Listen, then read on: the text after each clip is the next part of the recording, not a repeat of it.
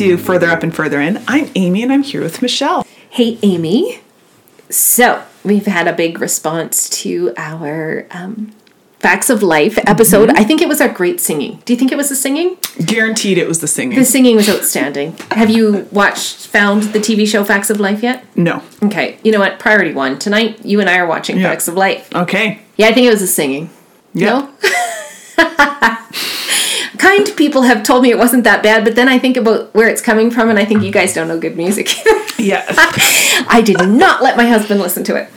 Anyhow, we also talked in that one about things that we're finding really giants in our lands right now, facing Mm-hmm. Yeah. giants and eating giants for breakfast. And that spawned a lot of really fun responses that people have told me they're bringing the dipping sauce and Yeah. sent me emojis of forks and knives and salt and pepper. Okay. And I, it's, Oh, it's fun. fun. It is Yeah, fun. yeah. You know what? When life is hard and you have friends that are making you smile through the process, it's good. Mm-hmm. Somebody said to me, "Can we just make the next one happier?" Which I thought was legit. Yeah, yeah. I oh, thought yeah. that was legit. Fair enough. I mean, we both broke down crying in the facts of life, which I don't think we've done before. At the same time that you At didn't edit time. out. Yeah, yeah. Yeah, Exactly. yeah, yeah. For sure. So I thought it would be fun today if we would. Um, I've read a great book actually. Okay. It's called Fierce Hope. I have also read this book too. Where can people find it? Wouldn't it be fun if by the time this was released, we could say it's on shelves, but it's not yet. But you will be able to order it on Amazon, Kudo, Kobo? Kobo, my cell phone carrier, and the book thing. Yeah. You know, all those places. It will be at our local Christian bookstore. I talked to them about that yesterday. Like where you buy books, you will be able to get this book, or from our own hot little hands. But since we have to wait a while till people can get the book in their hands, we thought we would just talk some more about hope today. Yep. And I, obviously, by the title, think that hope is fierce. Mm-hmm. Hope is not whimsical, airy fairy. Maybe it'll, maybe you'll have a good day and feel hope. Maybe Yeah. Mm-hmm. you'll have a bad day and you won't feel hope. Yeah, yeah. Hope is bigger than that. Fierce, like authentic hope, is fierce and it's overcoming. It's dangerous. It makes a difference and it's real. Mm-hmm. So somehow we're gonna unpack just a taster of what we're talking about when we talk Mm-hmm. about hope.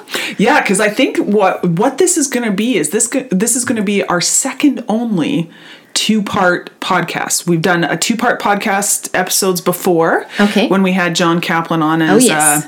a, as a special guest, and this will be our second one. So we're going to do part one, and then we'll have a part, two, on hope.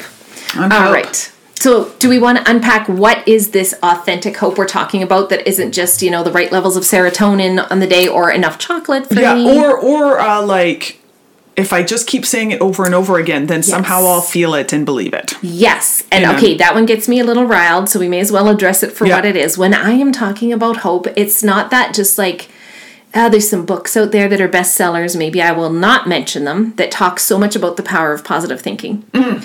And positive thinking is critical. Yeah. I am a big fan of only letting thoughts in my head that I think are thoughts that God has for us. Things that are honest, just, pure, and lovely. Like, right? We we think what we think about matters. Yes. But at the end of the day, when you're facing a giant of significant dimensions, there better be something more than just my positive thoughts to get us through. Yeah, because I mean, the, uh, those are kind of based on nothing. Well, I mean, I mean, you can dwell on, you know, the fear of the 30% chance I Yeah. won't make it through this or the 60% chance that Yeah. I will, right? Like Yeah. you can choose some of your thinking that way, but man alive, at some point in the deep dark moments of the sleepless night, I need something more than just what I can come up with. Mm-hmm. So we're not saying that positive thoughts don't matter. no. We're not disrespecting when people are sharing positive thoughts with us. Like that's amazing. Yeah. I've just been through enough stuff, and I have watched people that have gone through way worse things than me. Even now, as we're watching one of our friends, our mutual friends, suffer through something, it's just like I can't bear this. Yeah. Except I have hope, Yep. Yeah. and that hope is not just a positive feeling that I am, you know, shoving all my denial away. Ooh, right there. That's a really important aspect of of hope, I think, because hope is not just the denial of the really, really crappy thing going on. Yeah, and I even recognize in myself that I kind of want to pick that sometimes. Just don't think about it. Yeah, yeah. just don't think about it. And Yeah. there's some goodness in just not thinking about something 24 7. But like even watching my friend suffer right now, the overwhelmingness of it, I notice that I want to just block the thought. Mm-hmm.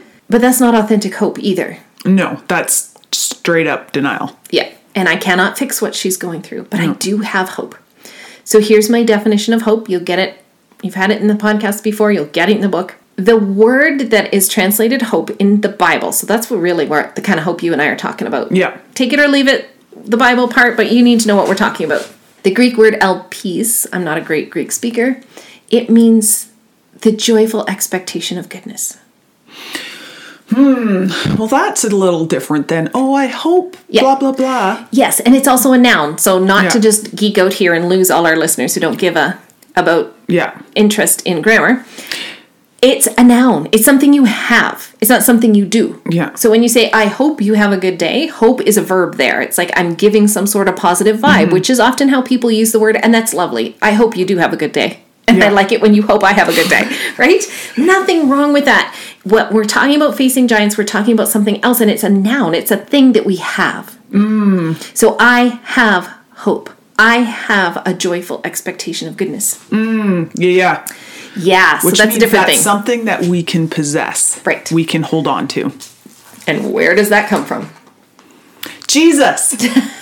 You must have gone to Sunday school. Wait, are you a pastor's kid? Are you a pastor? Yeah. You're just coming out with the stock answer, I know. right? Right? Such such strong theological argument. Jesus. So when I talk about this hope that we have, that's a thing, this confident, joyful expectation of goodness, for me is completely rooted in who God is, mm. the nature and character of God. So it isn't just that positive vibe or that refusal to think, to allow myself to think about bad things, but it's my thoughts and my emotions, because it's a feeling word, right? The joyful expectation, it has feeling in it, Yep. has emotion in it, go figure, is attached to something else. And scripture calls it an anchor. Mm. And I like that picture. And I wonder if that's why we often have anchors in pop culture, even as a symbol of hope. I love it when things go back to the Bible. Yeah. So, in the author of Hebrews, do we want to throw in there that you and I think it could have been a woman? Sure. We just did. Hebrews 6:16. now when people take an oath, they call on someone greater than themselves to hold them to it. So that's like how we say, I swear by. yeah. And without any question, that oath is binding. God also bound himself with an oath so that those who received the promise could be perfectly sure that he would never change his mind. God has given both his promise and his oath. These two things are unchangeable because it is impossible for God to lie. Therefore, we who have fled to him for refuge can have great confidence as we hold to the hope that lies before us. This hope is a strong and trustworthy anchor for our souls. It leads us through the curtain into God's inner sanctuary. I just love mm. that. My hope isn't just my own ability to come up with good thoughts because sometimes you can't, or at least I can't. Yep. It is like this confidence in the one who promised and cannot break his word. Yeah, yeah. And the anchor, right? That it's Mm-hmm. like you're anchoring yourself in something that's firm, unchanging, steadfast, Mm-hmm. right? It's like I picture in, I don't even know if this is legit how they actually do it in storms, but, right? Like you're on a ship, a storm is just like chaotic, right? Yeah. And it's like throwing the anchor, getting it down to in the rocks and dug in. Yeah. That, yeah, the storm's still happening and you're still feeling the effects. Exactly. But you're not getting like tossed and and blown way off course. Yeah. Because like you're anchored to something that's not affected by the storm. And that's so huge to acknowledge because, I mean, we love comfort, which is a good thing. Mm-hmm. It's only people that have some kind of strange psychosis that like pain, right? Yep. So it's it's not that it's bad that we don't want to be in this storm. Of course, we don't want to be in this storm. Mm-hmm. But to be anchored to something that's not shakable, mm-hmm. that makes all the difference. I have mm-hmm. felt myself swirl so many times in the last few weeks, and then I land. Yep. Oh, totally. Yeah, I'm right there with you. Yeah. Right? Of just feeling shaken and unsettled and tossed about and right? And then getting back, okay, where am I anchoring? What where am I secure? and I am secure in the promise of God. And so this is where hope gets tricky. Yeah. Because people, I mean, you question nine people out of 10 on the street that say they don't believe in God, ask them why, and they'll tell you it's because of suffering. Yeah. And it's real. So this is like a gritty thing, and you and I don't like to shy away from those topics. So here's where we go with all of this. You know, what is my hope? What has God promised? Yeah. Right. In that suffering, it's like, well, I'd really like to think God has promised us that we won't have suffering. Mm-hmm. And then at the end, everything will be how I want it to be and worked out. And so it's like, well, God, God clearly broke his promise. But did he ever make that promise? Yeah. And sometimes we can see that he did make the promise mm-hmm. in one part of scripture, and then we bring up another part of scripture that adds a nuance to that. It doesn't contradict it, Yeah. but it's a nuance of it. Mm-hmm. And so this is tough, and this is even tough among different Christian circles. We'll like argue out these things. But this is our podcast, so we're going to Yeah. tell people what we think. Exactly. Because we get to do that. So I believe that Jesus, you know, gave his followers authority to heal. Mm-hmm. And I have prayed for healing and ministered healing to people, and I have experienced it. Yeah. I have seen four people that I've prayed for with cancer, and I'm not saying it was just me, but I've been part of Yeah. where the tumor was gone. Gone. Done. Tumor, gone. I've also officiated a lot of funerals. Yeah.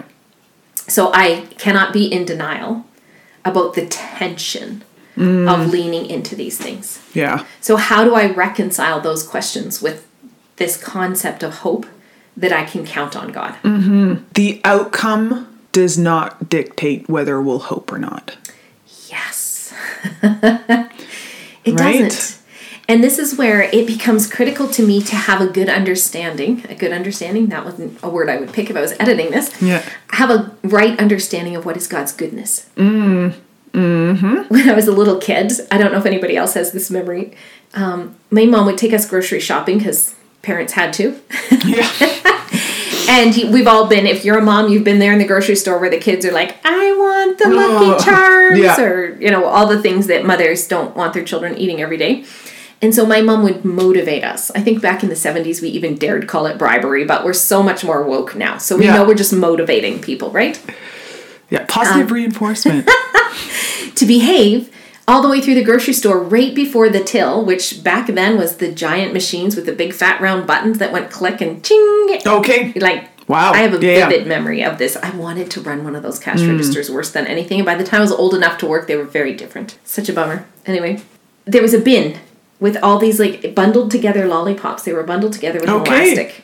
Yeah, I think they still have those. Do they? Yeah. All right, because I don't eat candy, but just chocolate. Yeah. Nice chocolate, dark chocolate, fine chocolate, but candy. So these lollipops, of course, kids were just like, we want one, we want one. So that was her bribery slash motivation. If we got there and she said we hadn't been good enough to get one, we would call her a mean mother. Mm. You're such a mean mom. Yeah. You're so mean. And my mom would say, a mean mother's a good mother. and don't you know it that this is what our my sister and I have definitely said to our children so many times, and now our children even quote it. A mean Yeah. mother's a good mother. And we all laugh because we know what we mean. Mm. Then, if I kind of transfer this over to me talking about God, here's what I want you to hear. I'm not saying God's mean, Yeah. but our understanding of his ways is sometimes immature. Mm. Yeah, that we so- can see it. That when we look, it's like, well, the only conclusion we can come to is that God, you're a mean God. He doesn't care. It's capricious. When Yeah. we're praying for this healing, we're just trying to persuade him of something that he mm-hmm. may or may not want to do. No. Yeah, because we've determined the outcome that would indicate that He is good. And it's pretty stinking hard to understand when you see someone suffering and think God has the power to change this and he's not. Yeah. I don't have all the answers to that, and here's what I'm going to tell you. I'm sitting here where we're recording, facing my bookshelf, and I can see 10 books by people who have tried to reconcile their understanding of this. Mm-hmm. People who've lived in concentration camps, people who've suffered massive illness, right? Like so many authors. I don't think there's a good answer out there. Not one that's going to make my little pea brain happy and feel like all the things are plugged into the right spot. Yeah, because I think it ties into the nature of God. And Yeah. we, man, He is a, a knowable God, but He's not a God that we can know everything No. about. And he's not a God that we can manipulate mm-hmm. and manage. Yeah. He's bigger. And there is mystery. Yeah. And I will never deny that there's a tension in the mystery. Mm-hmm. I've tried living without him, and I can tell you what, I can live with the tension of the mystery more than I can live with the absence of connection to him. Yeah. I can't. I've tried. And I think we get to be real with God about why I don't understand. In fact, the Psalms are full of those laments. For sure. We get to do it. Yeah. And at the end of the day, his absolute nature and character, which is fully revealed in Jesus, is goodness. Hmm. It's goodness. Yeah. And so when I cannot reconcile my desired outcome with what I'm experiencing and God's goodness, I pick that at the end of the day, God is good. I know I've said it on this podcast before that um, Jesus doesn't command our trust. Mm-hmm. And so I'm not suggesting to our listeners that are struggling with this to say, oh, you just have to believe in God's goodness, get over it. Yeah. We don't have to do that. Mm-hmm. Jesus never commanded it. One of our favorite verses, I'm sure you, I bet you, I wonder, it'd be fun to know how many times we've quoted it in this so podcast. Yeah. But uh, Matthew 11 29, where Jesus doesn't say, you know, get your act together and trust me. He said, yeah. come to me, learn of me, I'll teach you, and you'll find rest for your souls. Mm. And so we have to get to know God in order to trust Him. He's not even bothered by that. Yeah. But get to know Him. Mm-hmm. Don't just stand back and go, He's evil. I can't stand Him. The end. Because mm-hmm. He's not. He's good. Yeah. And some of the people that I see that recognize and live out His goodness the most are people that have gone through stuff that mm-hmm. it's hard. Yeah. And so, part two, our next part will be about how do we get to know God in amidst of the suffering and how do we build and hold on to hope. Yes. And so, because our listeners don't want to have to wait like two whole weeks for part one and two, I'm just going to give them a little taster out of the Psalms. Yeah. Because David was so good at this. Psalm 77, he says, I cry out to God, I shout, oh, that God would listen to me. When I was in deep, trou- deep trouble, I searched for the Lord. All night long I prayed, but my soul was not comforted. I think of God and I moan, overwhelmed with longing for his help. Mm. Do we live there? Yeah. We do. You and I are acknowledging that. And he goes on to describe, You don't let me sleep. I'm too distressed to even pray. I think of the good old days long since ended. Hmm. And man, we long for that. Even in this COVID season, I'm like, Oh Lord, for the good old days where we could just up and do whatever. And I search I search my soul and I ponder the difference now. Has the Lord rejected me? Will he never again be kind to me? Is his unfailing love gone forever? Have his promises permanently failed?